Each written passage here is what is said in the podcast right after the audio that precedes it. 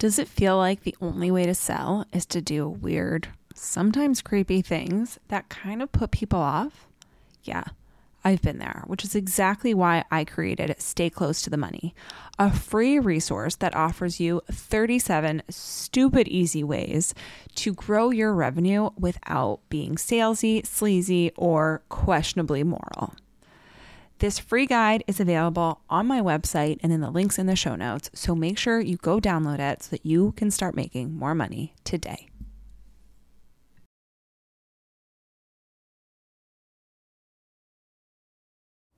Hello, and welcome back to Strategy Snacks.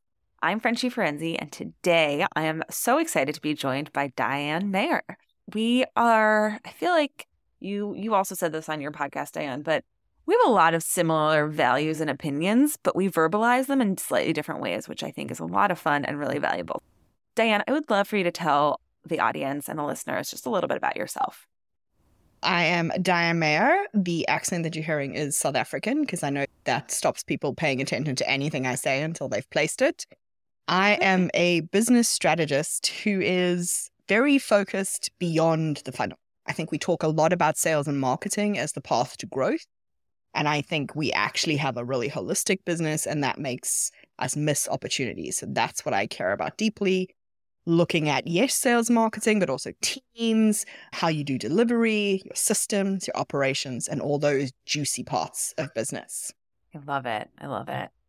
All right, Diane. So we're going to start off with one of my favorite questions as we're going to go through three key questions. So, one, what is your number one business win? So, I think my biggest business win might be not what people are expecting, but for me, my biggest win is my podcast. It's called Coffee and Converse and it's 200 plus episodes long. It turns three on the 1st of September. And I went from not being able to produce content because when I write, it comes out very corporate. I have a long career in banking, heretofore, therefore, thus. It all comes out of me. It's terrible. Makes for a terrible read. It's very dull. So I started podcasting, thought about podcasting purely for that. And Mm-hmm. actually, somebody refocused me right at the beginning of my journey and said to me, You will never have an opportunity to build a relationship with someone more than when you're asking them all about themselves for an hour. And so my podcast has created this beautiful network for my Mhm. business. So I know people think about podcasts and they think in terms of, oh, lead generation and being discovered on Apple and all of these things. But in reality, for me, it's created such a relationship marketing hub. And I was thinking about it, and actually, we're connected Mm-hmm. because another podcast guest connected us, and another Right. podcast guest connected me with her. So it's almost it's like referral relationship marketing, right? Yeah. And I get to meet Yeah. these really cool people and it with really interesting ideas and to talk about things that light me up. But I have a deep network of people that I can call on in my business. I love that. I love that. And I think it's so valuable to find the other wins in marketing channels, right? Because I think sometimes we look at Instagram, for example, and it's like all about the number of followers. Not necessarily, right? I don't really aim for a huge number of followers on Instagram, but I do aim to nurture and to connect with people on there. And so I think that what you've done with your podcast in that way is really powerful. So uh, let's flip this on its head a little bit for a minute. Talk to us a little bit about one of the I don't really, I'm trying to veer away from the word fail into what is one of the most difficult lessons you've learned? Yes, I would say like my biggest regrets slash my biggest lessons. Yes. I feel like it's all around a theme. When things feel like they've gone really wrong and lots of money has trickled down a drain that is never coming back, it has Mhm. always been when I have relied upon somebody else's judgment on my business. And what that can look like is a salesperson convincing you they have your best interests at heart. This is exactly what you need. They're not being paid commission. You're best friends with them in the whole world, and this is the thing that you need. It can look like a coach in a, a coaching program telling you that step three is this way and this way only, and trying to get you to morph into fit into what they their things are. I can tell you that I have spent an embarrassing amount of money to learn this lesson. Like we are talking like five figures and not like 10K. I have made this mistake in 10K increments through the, the period of my business career. However, for me now, it has made me much more decisive about who I want to work with, why I want to work with them, what do I need from them, and more reliance on myself. That's not that I don't ask somebody else for advice, but mm-hmm. I think in selecting who I'm going to ask for the advice from, do they mm-hmm. understand mm-hmm. me? Do they get where I'm coming from?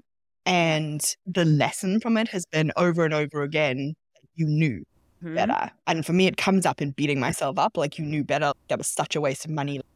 And then I have to pull myself back and say, actually, that was a 5K lesson that you've learned that you could have been learning for the next 10 years, but you've learned it in one go. Bless and release, as they say. Yeah. I do sometimes wonder, and I don't know, I think we all have parts of that. I feel similarly in a lot of ways, and I'm really working on that, on trusting my instincts because they're usually right. And then something happens, new information comes in, and I totally challenge them. And now I'm thinking, I do feel like working in corporate and in corporate environments, like really pushes you to challenge your own intuition because they're always just like, you know, oh, where's the information? Where's the data behind it? Or some dude is no. Right. Who's the loudest voice in the room? Exactly. Exactly. I'm glad you learned that. And I am glad that our listeners can hopefully learn that lesson on your dime. I will say the key that I use and that your listeners can use as the question is do I think this is going to augment something that I'm already doing? Does it fit into a strategy that I already had before I started talking to this person? Mm-hmm. Or do I think this is going to save me or my business? Yep. I love it. Those are the three benchmarks. All right. And then last but certainly not least, what is the number one strategy snack you want to share with listeners? I think it is that you have to go beyond the funnel.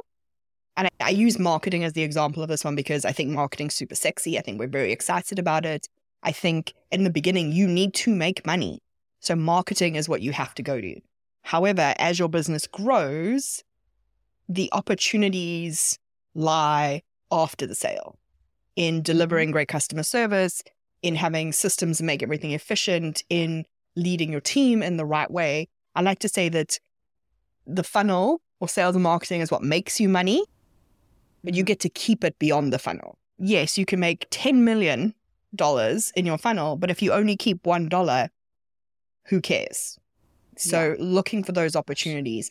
And we see this kind of not thinking about a whole life cycle of something. I see it when people have teams, they think about everything up to hiring and onboarding, and then they aren't seeing the rest of it. And a lot of it is because that's what we see, right? People yeah. teach marketing. We need marketing when we start, so we rely on it because we know what it is, we know how to do it, it feels comfortable. People teach teams, but they only teach up to hiring, so it's the same thing. Mm-hmm. I think it's expanding to think what is the whole life cycle of this thing and where might mm-hmm. other opportunities be hiding? Yeah, I love that. I think that's so important. And I think that it's, I, I, yes, it's less sexy, it's less all those things, but ultimately scale, right? If that's really what you're going for, which, like, that's another conversation.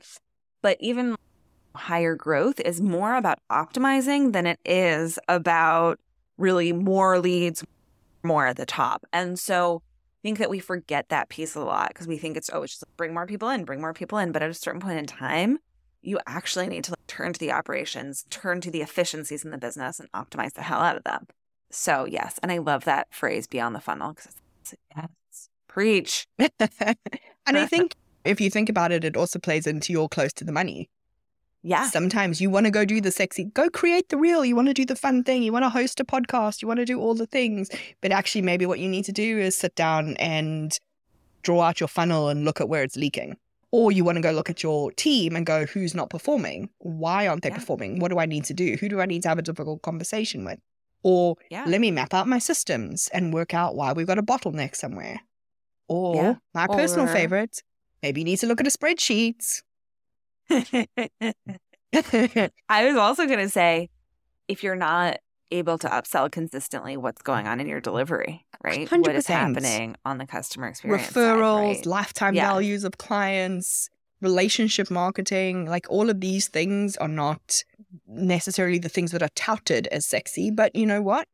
People who teach you how to do marketing are usually really good marketers. And their job yeah. is to tell you that marketing is the solution. Your Yeah. job is to know when marketing is the solution and when you could actually look at something else.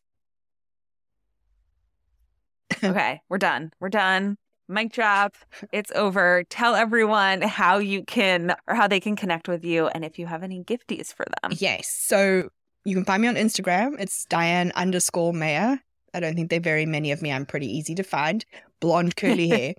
And if you go to dianemayor.com forward slash forward slash, let me get my lips around that, snacks, I'll link you oh. up with a, a mini private podcast that talks about what a beyond the funnel strategy looks like.